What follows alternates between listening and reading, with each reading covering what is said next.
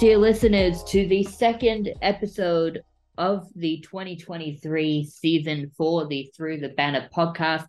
My name is Caspar McLeod, and this time I have another old favorite of this podcast. He's been here since season one and now back at it again three years later for season four of the podcast, which just makes me feel so old saying that. Eli Duxson, welcome back to the podcast, mate. I hope you're doing well. How have you been doing? Been doing fantastic, and uh, yeah, thanks for having me back on. Good to uh, good to launch another season, but yeah, I mean, footy's around the corner, and it's it's come quickly, but it's also come very very slowly. So, uh, yeah, keen to tuck into this episode and preview this awesome season ahead. And you know what's even worse is that we haven't even had the AFLW to help entertain us leading into the men's season because they put the AFLW to August, September last year. Oh man, I tell you what, I'm so used to football starting in February. Well, I mean, technically it started in February, but now we're actually getting into proper season footy and it starts. We're recording this on Tuesday. So it starts in two days' time on Thursday night football. So excited, but we'll get to that later on in the podcast. Our run one predictions. First, though, I want to start with your season predictions because the listeners, if they've listened to the first episode of the season, which I did with Liam Webster McAllister, which if they haven't listened to it, they should go and listen to that after this one, of course. Uh, they know what my predictions are going to be. But let's run through your predictions for the season quickly, starting off with the big one, the grand final prediction. Who's going to be in it and why, and who wins? Well, as listeners of the show would know, I'm I'm a Brisbane fan, and it's hard to go into a season like this and in the shape that Brisbane's in without being biased. So I've tried to avoid any great big biases that I might have. So and it might might come across a little boring, um, especially compared to your tips. So I am going with Geelong Melbourne Grand Final. I wow. think Geelong have just Geelong were just too good last season, and they showed everyone, um, especially my Lions in the week before the granny. So uh, I think they're going to be too strong again. It pains me to say, uh, but credit to the whole organisation there because they've had another terrific off season, which will have them all primed for years ahead. But I still think they're just too strong in every line. They've done it before, and there's just too much experience all over the field to really just count them out. People have counted them out before, and they keep coming back. They're still there, and they had a dominant season last year to finally uh, get through to that premiership glory after a lot of people counted them out in various years because of the way they perform in finals, something that my Lions are no stranger to. And Melbourne again, I, look, we beat them in the semi final, but realistically, there was very little stopping them from making a back to back grand finals. Um, and we had a we just had a very very fortuitous second half that prevented them from doing that. And sometimes you need a uh, bit of luck in footy, but I see them going back there again, especially with the Gawn Grundy partnership. I think that's going to be very interesting to watch as we move ahead. Uh, but yeah, I've got Geelong winning the grand final against Melbourne for mine. Very boring, I know, but uh, I know preseason is the time to make outlandish claims, and no one can really knock you for it unless we do a review episode at the end of the year. But uh, yeah, those are my tips for the granny at this stage. Mate, I like it. I like it. Big call. Um, I don't know if you've had the chance to listen to the previous podcast episode. I mean, of course you have. I know, I know you're such a big fan of this podcast. Um, but I tipped the Cats to finish sixth, so it's going to be very interesting. I always tip them the slide down. They always, they always um manage to prove me wrong. Um, it's mostly on, common sense thinking that surely they can't just keep coming back year after year, and that's what I think. Lo and behold, I think honestly. you know what? When they do finally fall off, I'm going to feel vindicated, even though this is going to be like the 10th time in a row that I'm tipping them to fall off, and it's going to happen. Um, but on to the individual awards. Starting off with uh, starting off with grand final day, who do you think is going to be Norm Smith? Do you think it's going to be a Cats player or a Demons player? I think again to play it safe, it's got to be a Geelong player, mm. and I'm going to go with this one. Might be a little bit more outside the box uh, Ollie Henry. Uh, he hasn't hasn't exactly cemented himself in the 22 at this stage, especially with Hawkins and Cameron to come back into the lineup, having missed the practice matches. But I still see him finding a role within that team, and I think they've uh, they've showed a lot of faith in him this preseason, and he I mean, practice matches aren't anything go, to go by, but he was a target for both matches again without Hawkins and Cameron. But I think he might be one that might fly under the radar come grand final day as that half forward type role. Is an awkward matchup because he can play tall, but he's still very mobile on the ground. And I think he might sneak through for a few goals and a few important plays, possibly pushing up the ground. Um, he might be a bit of a moment's play in that grand final for mine. So, yeah, I've got him winning the Norm Smith for that one. Wow. Wow, I like it. Coming across from Collingwood to Geelong uh, with his brother Jack Henry at the Cats. Um, could could stamp his claim in the team early in the season. Who knows when Hawkins is going to be fit and possibly Jeremy Cameron's wife might go into labor very, very soon. Uh, whenever that does happen, wish Jezza and his wife all the best for the delivery of a healthy uh, baby. Hope it's safe and hope it all goes smoothly. Um, but it could mean that for the first couple of rounds, maybe both Hawkins and Cameron might be out of the Geelong forward line. And what an opportunity for young Henry. Um, I thought he did pretty well against the Hawks um, from the little bits that I saw. But I mean, again, it's against Hawthorn, so how much can you really take from that? Um, on to the big individual award, Brownlow Medal. Mine is again probably not a, a massive claim, but uh, I'm going to go Touk Miller for the Brownlow. He, yes. good man, good man. He was there thereabouts last season in a Gold Coast team that uh, didn't exactly set the world on fire, and I anticipate that they will do a little bit better again this season, but more on that later. Uh, and I think just with a few more wins under wins under their belt, he might even be pushing for more three row games uh, than perhaps he did last season. And I think he'll be he'll be right up in the mix, and uh, he's gone from strength to strength year in year out. So I can't see why his ceiling has been set. So I've got a feeling he's going to again just keep dominating that midfield. And in a Gold Coast team that doesn't really have anyone else that can take votes off him, you know, where a Lachie Neale might have a Josh Dunkley um, stealing votes, uh, or again, even looking at Richmond with the additions of Taranto and Hopper, the more star players that can take votes from players and uh, in that field, or Oliver Petracca. So I feel like he's and he's, he's definitely the superstar in that team, and I think with a few more wins, he will be able to pull a lot more freely.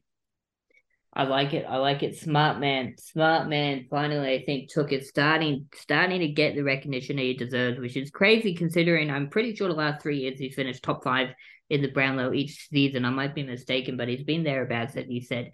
But yeah, I agree with you. Finally, the Suns will have a Brownlow winner not named Gary Ablett.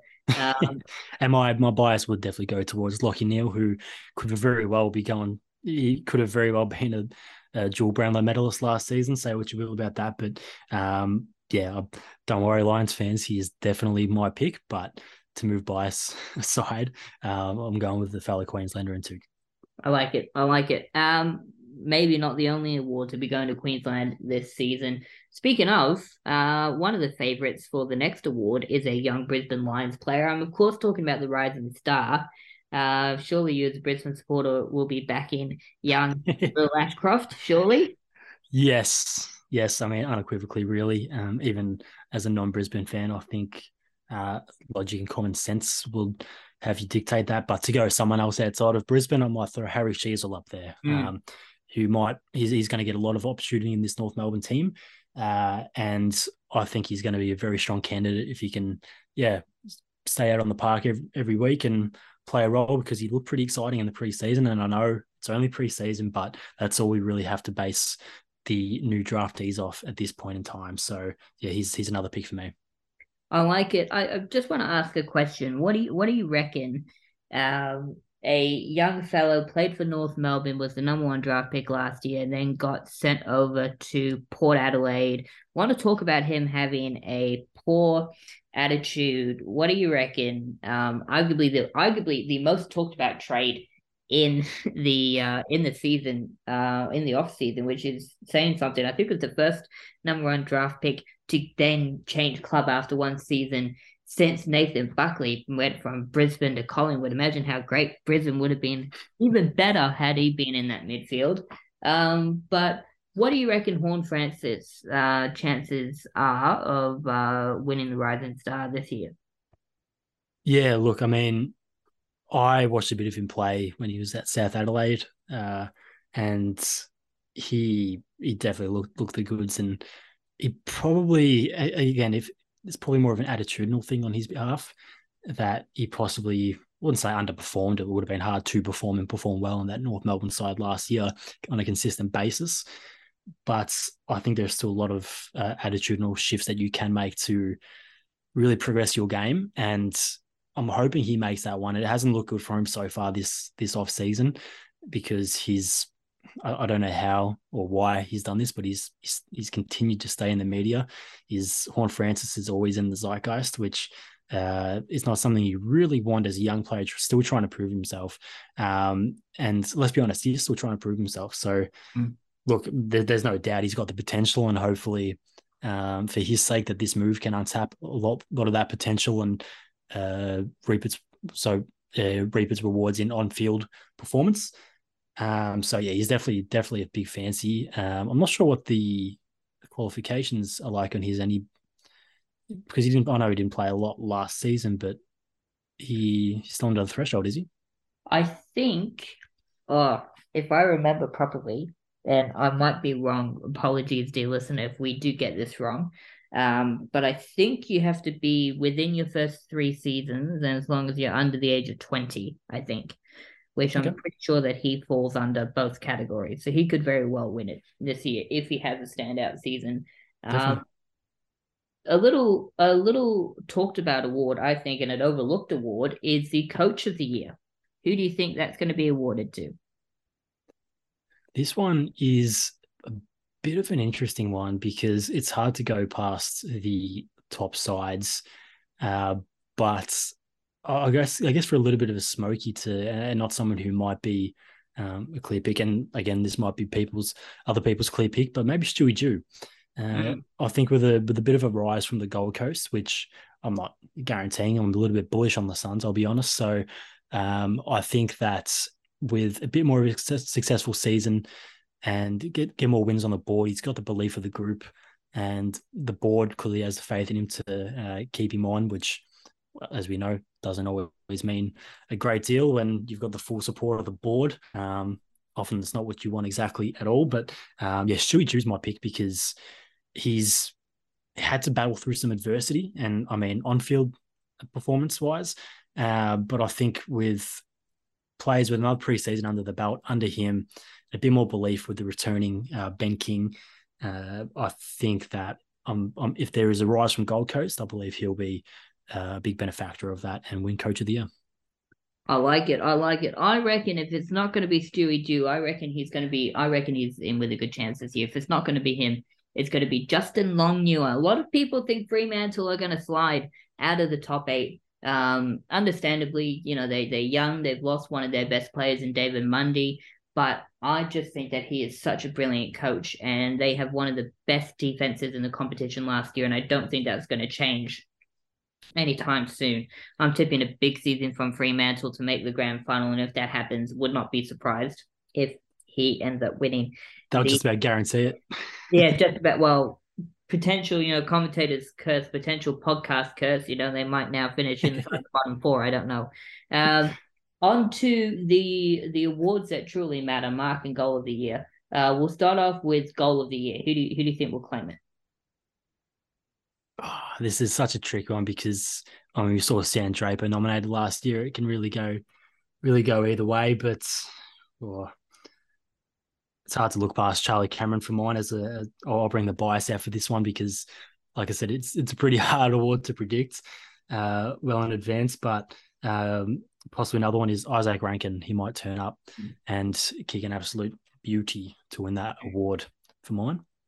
I like it. I like it. Have you seen that that uh, that new mural at Windy Hill, the Sammy the Sammy Draper mural? Well, funnily enough, I work right next to it and uh, saw that being being painted, and um, I've heard a few mixed uh, thoughts about it, but I personally think it's kind of cool, and it's uh, it's in a pretty prime location. the greatest goal that an Essendon player has kicked since David Zaharakis on Anzac Day, um, and probably even since James Hird when he kicked that winner against the Eagles all those years ago. Um, it's not Matthew Lloyd's goal of the year winner with that back heel, which absolutely oh, that was very, that was very, very Daniel good. Motlop. that was very, very good. But I'll look, I'll be honest with you. I think Lloydie, mark of the year, the year after that, was a far more deserving winner than when absolutely. he won goal of the year. And I love Lloydie. Don't get me wrong. Um, on to speaking of uh, mark of the year, who do you think is going to win mark of the year?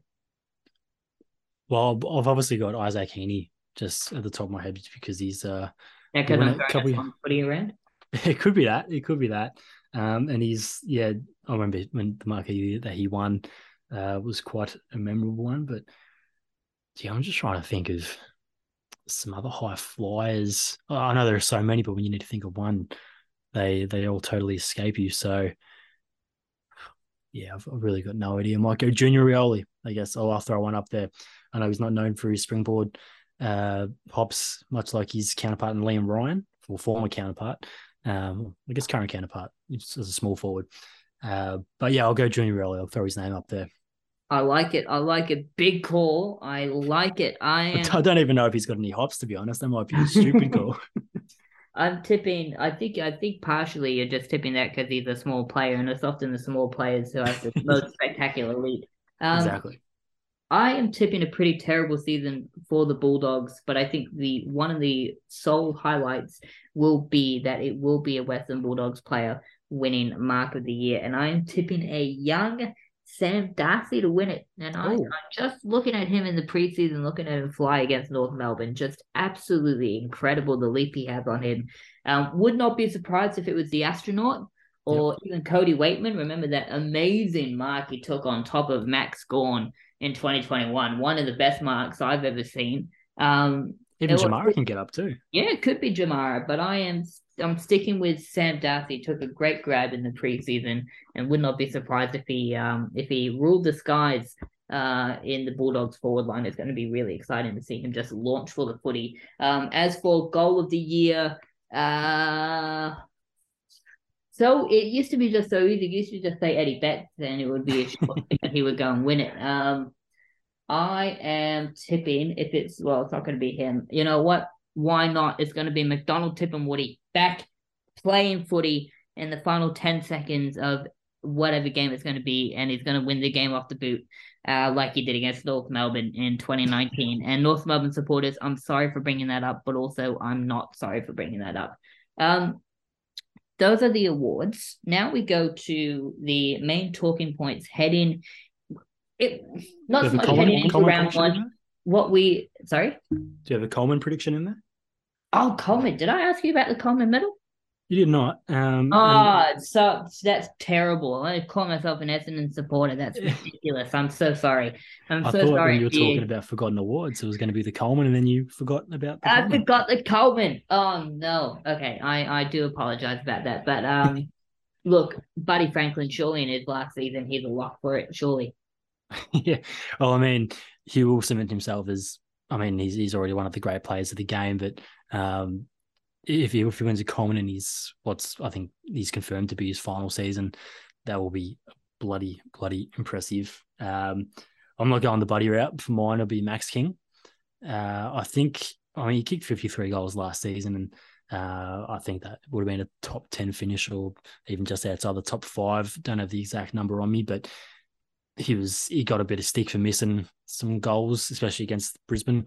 Um, but I think with another preseason under his belt, uh, as as a still a very young key forward, um, I'm sure he might he would have worked at whatever he needed to work on with his goal kicking over the over the summer. Not that there's a, a massive uh, need for it, uh, just a bit of refining, and I think that might get him over the line to win the Coleman this season. And in fact, if he is to win the Coleman, that is going to be very important for St Kilda's hopes moving up the ladder because, like, I think everyone might have, everyone probably thought they underperformed, and it's it's certainly like St Kilda to do that. But uh, with who knows, with Ross the Boss back in charge, they might soar up the ladder, and I'm thinking Max King will play a big part in that.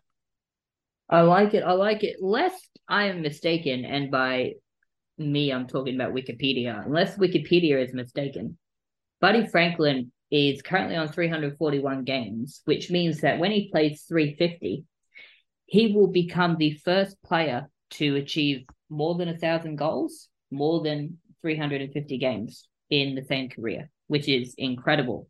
And he is only 33 goals away from achieving the 500 goal mark with the Sydney Swans, becoming the only player, I believe, to kick 500 goals for two teams. Wow. That just that goes is... to show how unbelievable he is. And that is with missing the entire 2020 season. I was going to say he's missed a lot of football over the journey, so he would have done that easily. I mean, it, it's easy to say hypothetically if someone stays fit for their entire career, which is very hard to do with the pace of the game, especially nowadays. But uh, geez, he could have been knocking on the door of 400 if he if he could stay in the park, which no one's expecting him to, but it's bloody impressive. Absolutely. I see what we did there, buddy. Impressive. Very, very funny pun. Very funny pun. Um, now this section's a little bit, a little bit unusual, a little bit different. Um, because there isn't a previous round to discuss the main talking points out of, what we're going to do is we're going to predict what the top three talking points are going to be coming out of round one. And if it's all right, I think I'm going to start if that's okay. I think your show automatically going to turn to the round two clash between St Kilda and the Western Bulldogs. We'll get into the predictions later on, but I'm predicting both teams to have a pretty brutal round one start to the season. I think the Dogs have gone too tall in their forward line, and I think Melbourne is one of the few defenses that can actually contain such a tall forward line as what the Dogs will probably head into Saturday with. Um, and St Kilda just have no forwards available at the moment, all through injuries. And I know Fremantle have no forwards through, well, just not having many forwards on their list. But Fremantle is one of the best defenses in the competition. So I think that both teams are heading for a big loss in round one, which sets up a monster round two clash between the two teams. And the loser of that will be under a mountain of pressure. Because imagine the Dogs have just signed extended Luke Beveridge. They don't want to start zero and two. And imagine Ross the boss at St Kilda. They backstabbed Brett Ratten, And imagine it goes through all that drama for a zero and two start to the season. And they play their bogey team, us, in round three. So yeah, I think it's going to be a huge round two game. That's going to be one of the main talking points to come out of round one is that round two clash. But we'll go to you, Eli. What's what's your kind of main or one of the main talking points to come out of round one? For mine, I think it could be something to do with Toby Green, and historically, that's something that has been connected with maybe some sort of controversy. But for mine, I think having the sole captain duties, and yeah, he's he's been captain uh, over the journey when, especially last season when Coniglio was in and out. But I think we're going to see a bit of a turning point with the way that he approaches his footy. And naturally, the position that he plays and the role that he plays, he's going to be stirring the pot at times. But I feel like similar to Dayne Zorko in last year's semi final, where after following the Harry Petty incident, he could have very easily turned on the aggression again um, really tried to work through that, but he tried to disregard that as much as possible and just play footy. And I think Toby Green will do something similar, and uh, I think is really going to take it in his stride this captaincy. So I feel like it's going to be some sort of discussion around Toby Green maturing, and yeah, really, it's it's, it's a bit of a it's a bit of a fork in the road. Which way does he go? And I think he's going to go the right way and and not wouldn't say prove people wrong or shut people up because that, that wouldn't be what he's trying to do. But I think people might see that he's not the guy. He's, he's not doing it to be an instigator, like to everyone. I'm sure he does, uh, maybe internally. But um, yeah, I feel like we're going to see him mature a lot this season with his role. And that's probably going to be brought on a lot uh, with, I suppose, with the, the new coach in Kingsley. Um, I reckon there might be yeah a bit of a bit more reason for him to to be that senior player in that senior role as captain. Um, and yeah, have a lot of people maybe turn or change their opinions on him. I know they won't uh, because of his history, and people probably tuning out thinking, "Shut up! You've got no idea. Toby Green sucks. We hate him." Um, but yeah, I feel like we might see a little bit of a different side to Toby uh, round one and throughout the season. I like it. I like it a lot. That is a big call indeed. Um, I think the second kind of main talking point will come out of the game between Hawthorn and Essendon on Sunday. And I'm not just saying that because my team's involved or I'm going to be there. Um, I think these two teams will be probably in the bottom six at best 12th come the end of the season. As such, with two of the youngest teams in the competition, this game presents the only opportunity, really, for probably for a little while. I mean, Essendon has an okay start to the season fixture wise, but to probably get a to to get to get a win in a game that both teams should win. Both games, both teams should head into this chock full of confidence that they should win. Um, it's a look for the future for both clubs.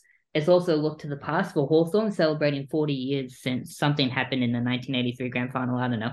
Um, but I think it's it's an important game because whoever loses, especially if one team wins comfortably, um, the pressure will be huge on the other one because it's two clubs that have traditionally been very successful, Hawthorn more successful than Essendon of late, but who are in deep, deep, deep rebuilds. And that pressure is going to come pretty heavily, I think, on whoever loses, especially if it's a comfortable loss. If Hawthorn loses comfortably, that decision to let go of over a thousand games of experience at the end of 2022 is going to come into sharp focus.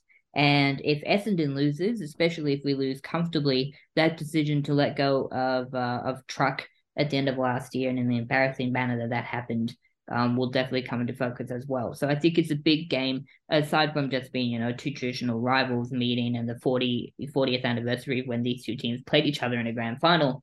Um, I think it's a it's a huge, huge, huge game, and the ramifications are big for the losers.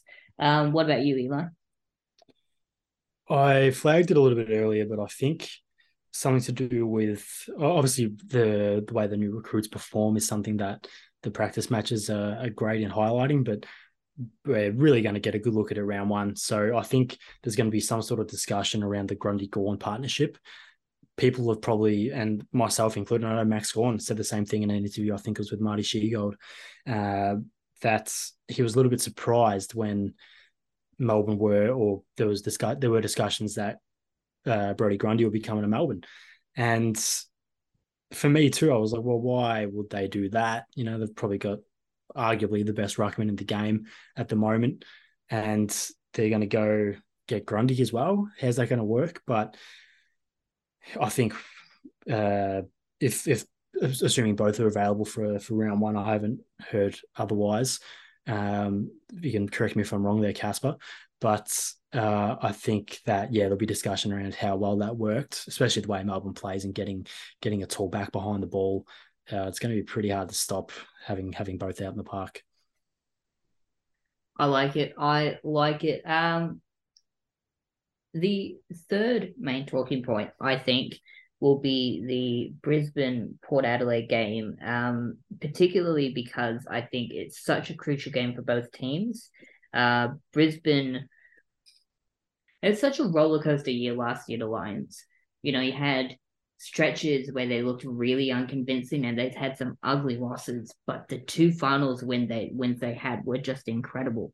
They were really incredible. And he had someone like Jonathan Brown still talking about how disappointing the season was and how unconvincing they were. He's saying, you know, they shouldn't have beaten Richmond with that goal uh, controversy at the end of that game. Um, and they, they got blown away in the prelim final. We had another lost final.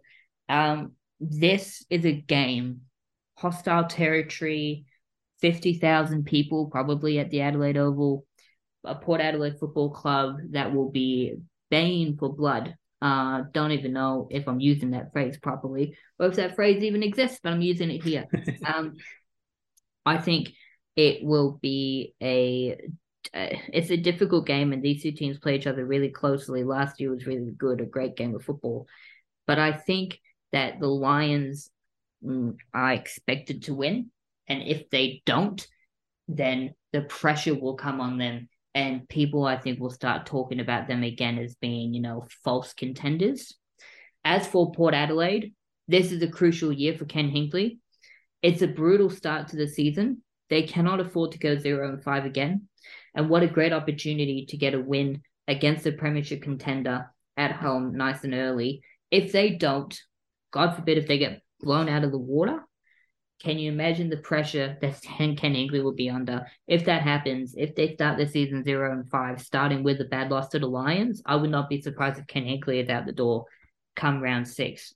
Um, it is it is that difficult of a situation for them. So I think whatever the situation is there, whoever loses, pressure is going to come for them, but especially Port Adelaide. If if they win, then I think it'll be a massive pressure reliever for Ken Hinkley. But if they lose, yeah, wouldn't be surprised if the uh, the heat is turned right up.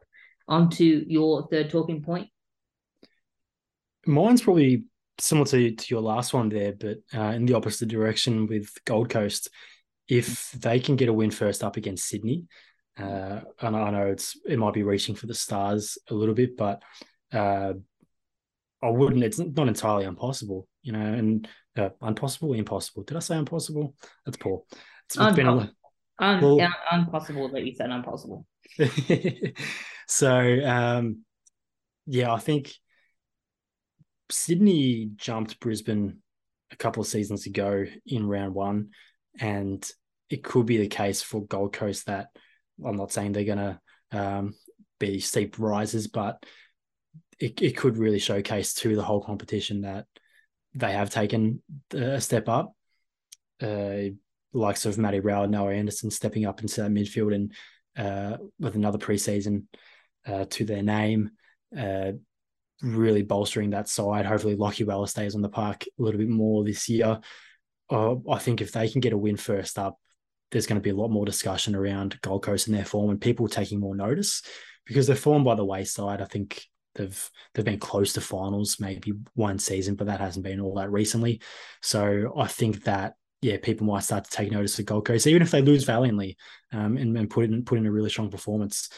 Uh, they've been so inconsistent over the last couple of seasons, but they've showed patches where they're really, really exciting to watch and can do some damage if they're on. So I think it's a matter of staying on for them.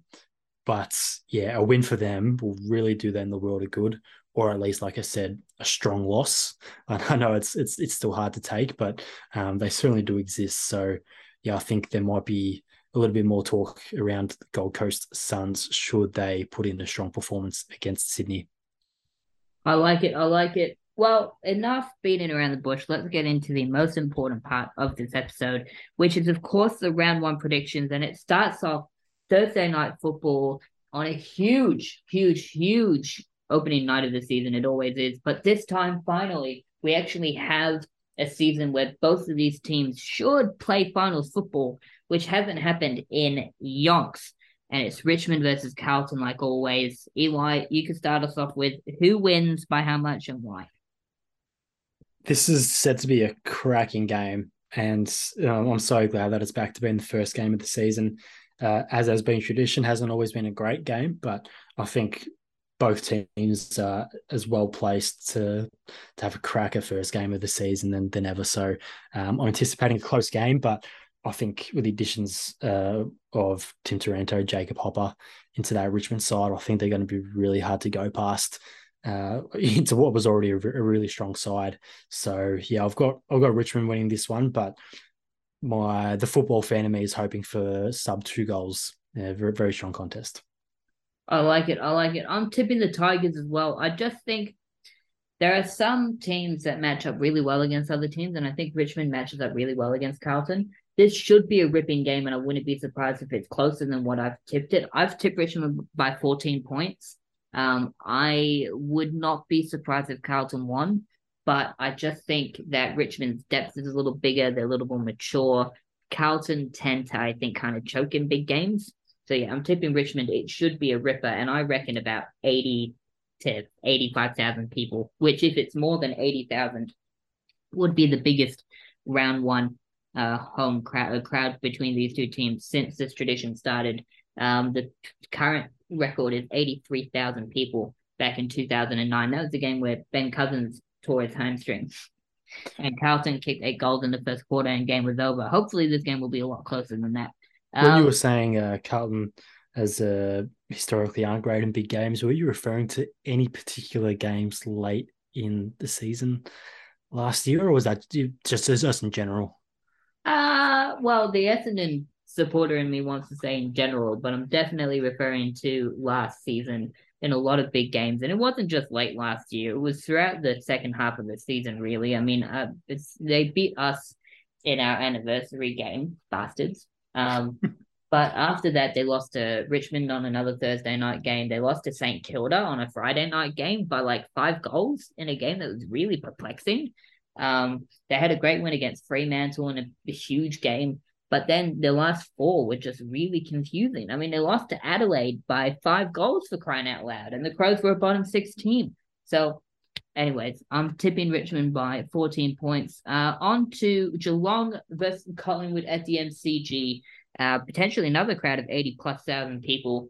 I think I'm tipping Collingwood to regress a little bit in 2023.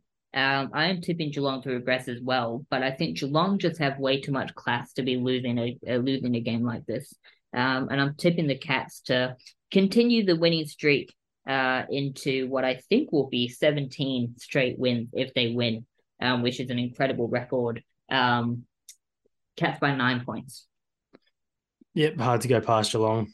Uh, totally agree. But yeah, again, what a great first two games of the season. It's uh, the AFL is really putting on a showcase, and I hope uh, both teams are up to the challenge and producing a great game. But um, although Collingwood probably Geelong's biggest test, especially in that uh, the, the, first final and uh, I think a few weeks prior to that. Um, I, I yeah, I think Geelong are too strong, and um, I can't tip them winning the grand final if I don't know they can beat Collingwood round one. So yeah, I've got Geelong. Um, I'm going to go quite easily by four or five goals. I like it. I like it. I think it's called the True Footy Podcast on YouTube, a great YouTube uh, AFL channel. They've declared this the true blockbuster of the round one. I'm of course talking about North Melbourne versus that Marvel Stadium, 18th versus 17th. Um, last two games between these two teams have been epic. North Melbourne new coach, obviously West Coast. Uh, hopefully, both teams hoping for a turnaround last year. Both teams just won two games each last season. Um, I want to ask you, Eli, who wins this one in a battle of the duds?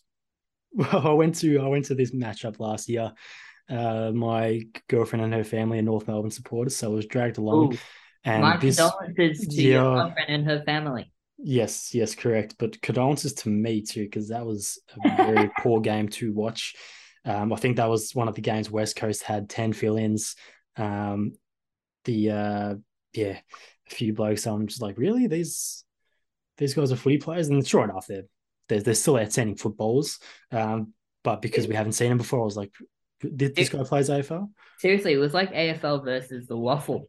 yeah, essentially. So, but yeah, moving to this year, um, I think uh, if my girlfriend and her father are listening, um, they wouldn't like me very much if I went against North Melbourne. So I'm going to go North Melbourne. Uh, sister sister in law is working there as of late last year, so i have been hearing nothing but friendly updates as we do in the off season.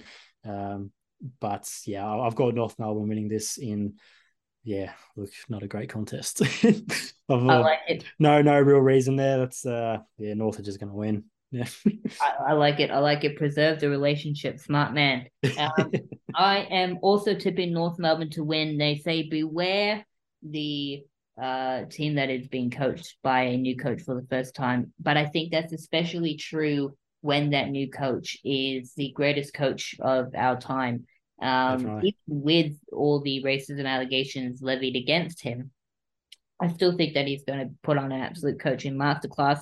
I think the saving grace for this game is going to be low scoring. It's going to be ugly. It's going to be dour, but it's going to be a nail biter. I'm tipping North Melbourne by three points after the siren goal to Harry Sheezel. Let's go. go. Stick it right up all those anti Semitic bullies online, kicking the winning goal in round one, Harry Sheezel great start to what should be a great football career. Wouldn't be surprised if he ends up a Brownlow medalist one day, but that is the future. And instead, we're talking about round one, Brisbane, Port Adelaide, Port Adelaide hosting Brisbane, I should say, at the Adelaide Oval. Um, I'm tipping Brisbane to win the premiership. I'm tipping Port Adelaide to just week into the finals. that is why I am tipping Brisbane to win this game and win it comfortably by 26 points to heap pressure on Ken Hinkley. Could this game potentially be an upset? Uh, I could possibly see that happening because I think everyone's been pumping up the Lions, and the only way they could lose this is if they buy into their own brilliance. But I can't imagine them doing that. And I'm sorry, but they just seem to have a great matchup on Port Adelaide whenever they've played them. I think the last time Port Adelaide beat Brisbane was like 2017, which was when which was when Brisbane were really terrible and Port made the top four. So I'm tipping the uh, not top four, top eight, I should say. I'm tipping the Lions to win comfortably, just under five goals. Yeah, I'd like to hope the same. Uh, Dayne Zorko, Darcy Gardiner missing isn't going to help, so it will be interesting to see how we line up in the back line. Obviously, Jack Payne, who's had a terrific pre-season, did a lot of great things late last year.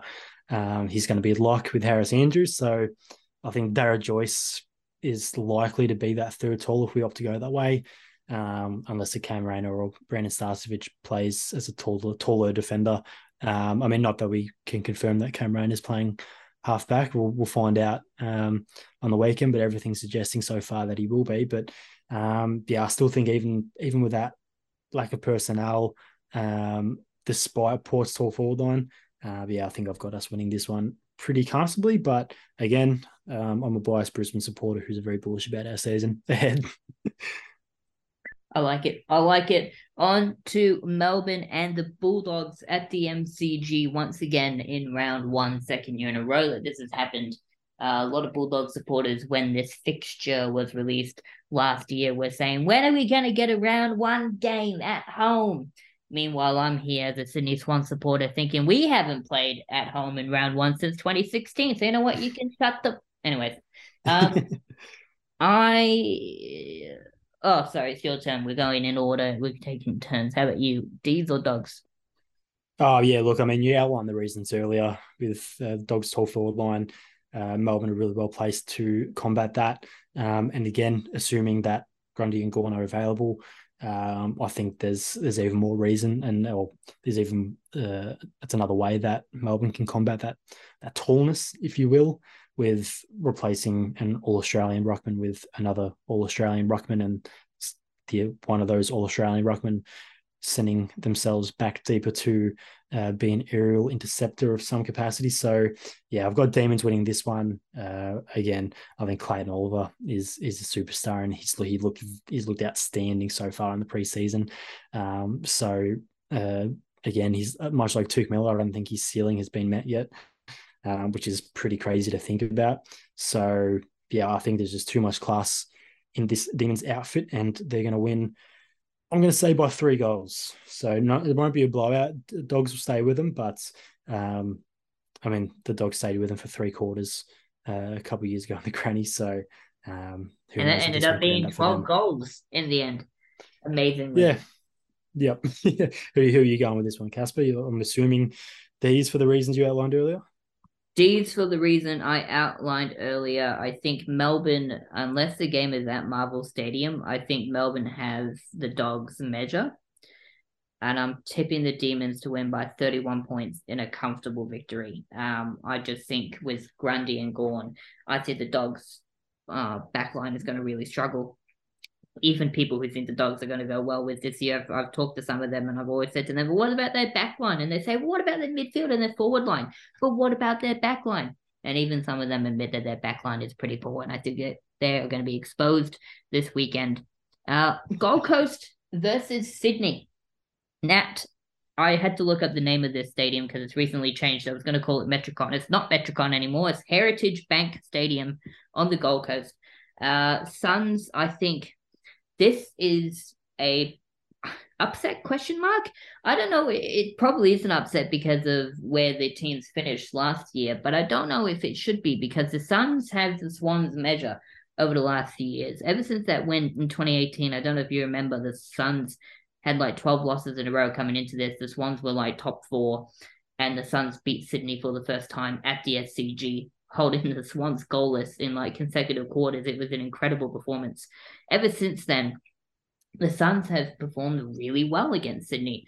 Um, even at the SCG and this game being on the Gold Coast, I think what a great opportunity for the Suns to come out and stamp their authority. And last year, their forward line looked so dangerous at times, and that was with King missing.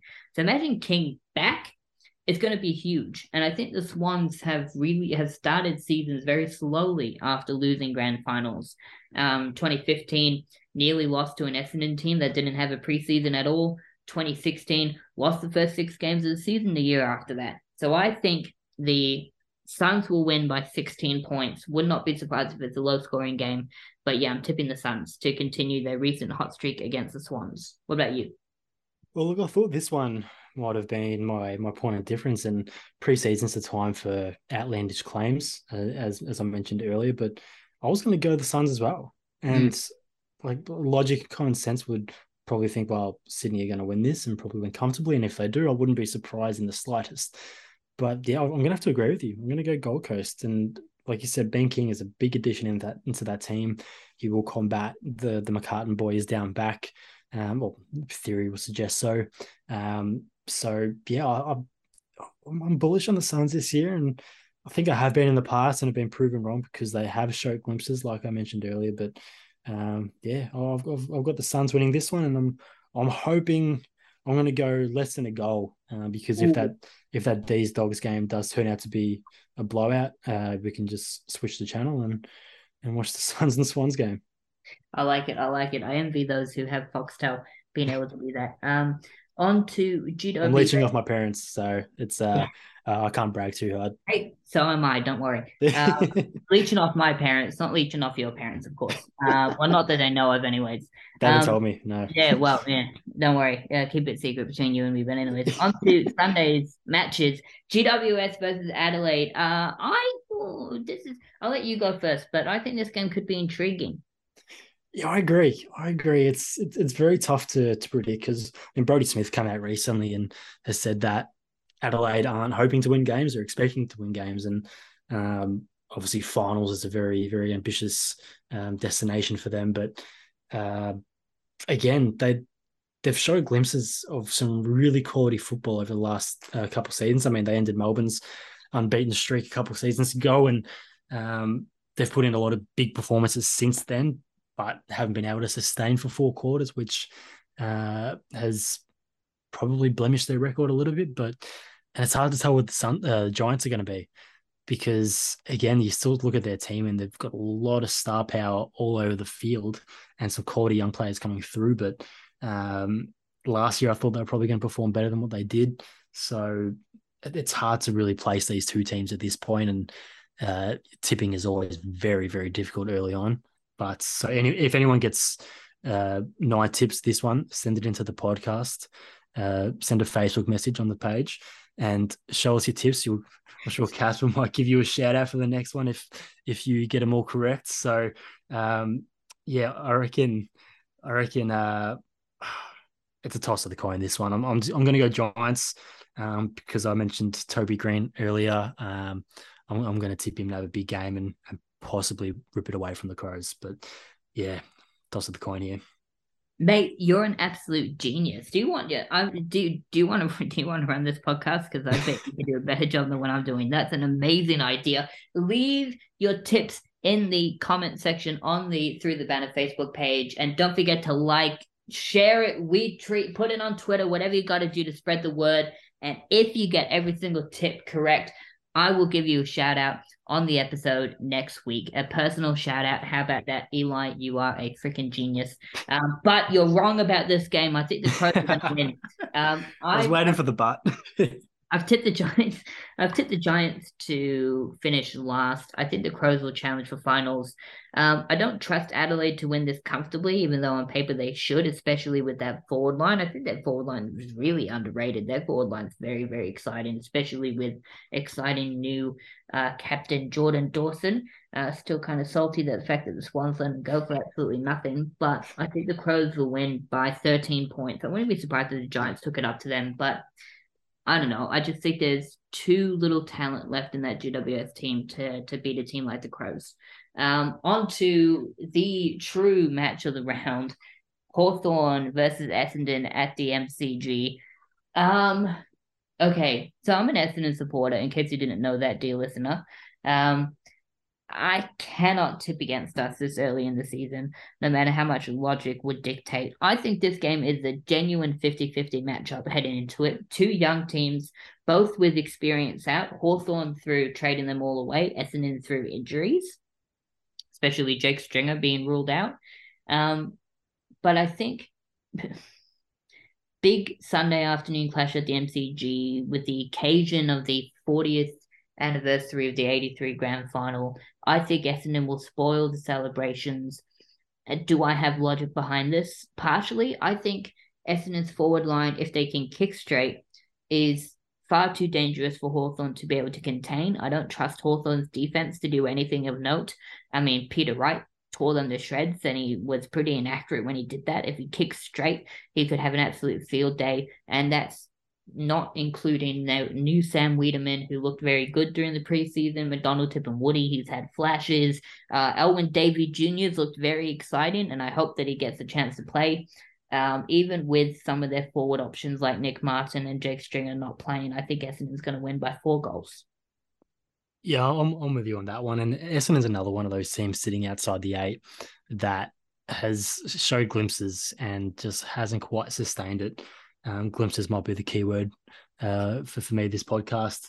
Um, but yeah, I, I, I, have got to agree with you. Hawthorn just losing that experience, they they just seem to be in a genuine rebuild phase, and there's nothing wrong with that under Sam Mitchell. But again, under Sam Mitchell, who um, I think it was Will Schofield credited as one of the key pillars behind their 2018 grand final when he was in there as a coach. I wouldn't. Uh, you can never count out the that quality. Um, but I just don't think they have enough quality on field to be able to get this game. I think best result is if Hawthorn show the same fight they showed in the intra-club matches. There could be another line in the sand moment. And I think that might be the most exciting thing to come out of this game, to be honest. Sorry to say, but um, yeah, I've, I've got Essendon winning this one. I mean, I've heard Lloydie say that he's, you know, pleading with the club to get nasty. So who knows? Maybe it will be line in the sand, but reverse. Would love a similar winning margin for the Bombers in that game. That was great. Um, but yeah, okay. Richie Vandenberg named a sub for Hawthorn, I heard. So yeah, or Campbell Brown. Apparently, I, I lived down the road from him um, when I was living in Hawthorn East just after that game. And as soon as I knew that, it was kind of like that little scruffy, um, that scruffy gif. Oh, let me at him. Oh, let me at him. oh, let me at him. Um, difference is that I then didn't get eaten by a velociraptor. Um, on to Marvel Stadium, uh, St Kilda versus Fremantle, battle of Ross Lyon's, two favorite football clubs in the land. Um, this is fascinating. I remember the first time that these two teams played each other when Ross Lyon was coach at Fremantle and the hostile reception that he received. Um, he's still at the same ground, so he doesn't have to worry about as hostile a reception. Um, but Eli, the Saints have been hammered with injuries. It's ridiculous how many injuries they have. They don't have a functioning forward line. Surely they can't win this. Yeah, I'm with you. And I mean, I, I probably made a big claim that Max can win the Coleman despite him missing the first few rounds of the year, but I won't make as big a claim to say that they're going to beat Fremantle. Um, I'm with you. Fremantle won't slide this year. Uh, they're only going to improve. And they looked a very dangerous team last year. Um, I mean, they showed it against the Lions. I can't remember when it was, but that was over at Optus Stadium, and uh, they really tore us to shreds. I think the margin was a bit flattering for us in that case, but um, yeah, I've got Fremantle win, winning this one comfortably. Oh, I'm going to go. This could be a blowout, And up to eight or nine goals. Fremantle's going to make a big statement, even though St Kilda isn't a team to make a big statement against. But it's probably going to prove to a lot of people that Fremantle is going to be up around the top and competing with a big, strong performance. Not just a, not just a strong win, because like I said, the opposition won't be the the St Kilda far from the benchmark, but I think they're going to put a lot of people on notice uh, with this with a commanding win. I like it. I like it. I think, I mean, I don't think there's much for me to explain here. I've tipped Fremantle to make the grand final. I'm tipping St Kilda for the bottom six this season. So, uh, logically, that's with that's with all their players coming back. They don't have a forward line. They're going to have to start getting players from the Sandringham Football Club to help fill in. Uh, before too long. I'm tipping I'm tipping Fremantle to win pretty comfortably. That leads us on to a new kind of I don't want to say segment, but new addition to the podcast this season, dear listener. Uh, we are going to go with the games that we're each most looking forward to, but before that, we're going to do lock of the week. The tip that if you would gamble your house on one of these results happening, which by the way would not recommend, gamble responsibly. We are for responsible gambling on this podcast. Actually, we're against gambling, but that's besides the point. If you were to gamble your house on a result, which result would that be? I'll start. I think Free, Fremantle to beat St Kilda. Uh, big call. It's at Marvel Stadium. The Dockers don't tend to do too well at Marvel Stadium. They got blown out by Carlton there last year, but what an opportunity to grab a big statement win early in Melbourne. I wouldn't be surprised if this is a blowout. What about you, Eli? Which game is your lock? Yeah, it would have been that one. Um, to make an outlandish claim, not something that would put the house on. Could have been the Gold Coast performance, but I wouldn't get. I wouldn't put my house on that. Not that I own one, but um, to I think I'm gonna have to go Dees dogs. Uh, I think demons. I can't say demons losing that one, um, but yeah, it's a tough one. Like, like I said, it's going to be tough to tip nine this week. Um, it always is tough round one, but I think especially this week, the AFL's done a pretty good job of putting in some pretty good matchups in there. So beyond that Saints game, I wouldn't feel very comfortable putting high stakes on any of the results. So if I had to pick one, it probably would be or one that wasn't yours. It probably would be the Demons winning that one against the Doggies. I like it. I like it. On to the game you're most looking forward to. Uh, what's what's your tip there? Which game are you most looking forward to? Try to not be biased. Yeah, well, naturally would be the Brisbane game. Um, but I think outside of that, it's got to be the Geelong Collingwood one. Um, I, I, think it's probably, like you said, uh, same as the Richmond Carlton one. It's probably going to be a great atmosphere. Uh, people back to the footy, another packed MCG crowd um, trying to weasel my way into some MCC tickets with my mate Ross. If you're listening, sort it out, please. Um, I'm not sure if they're doing guest passes, but um, yeah, my hands up. But uh, he's a Collingwood fan, by the way, so I think he's going to be going for sure. So um, yeah, that is probably the game. I think it's probably Friday night footy. What's not to love about it? two big two big clubs. I mean, the reigning premiers um, and a team that really took it up to them when not a lot of clubs did in the second half of the year. Um, sure, the sure there are probably instances, but I think Collingwood looked. If it was a grand final matchup, Collingwood probably would have produced the better game. I think um, with the last four teams remaining in the preliminary final. So um, you hate to say it, I know you, there's there's a there's a there's a wide grimace on your face there, Caspar. But um, yeah, I'm looking forward to that game. But uh, yeah, so what are you what are you looking forward to? Because I can't imagine it would be the Essendon Hawthorn game. It's not exactly a blockbuster. You mentioned that Gold Coast could be beating the Swans. So what are you most looking forward to? Well, I tell you what, after that grand after that grand final comment, this might be the last time I have you on the podcast this week. um, but no, in all seriousness, um, if I was to leave bias out of this, it would be Richmond and Carlton. I think two teams that will be around the same mark as each other, two big rival rivals that hate each other. Start of the football season should be an eighty thousand plus crowd on a Thursday night. Hopefully the weather's good not too hot, not raining. Fingers crossed, but it is Melbourne. Who knows? It could come on Melbourne. Hot. It could be too hot and too rainy at the same time.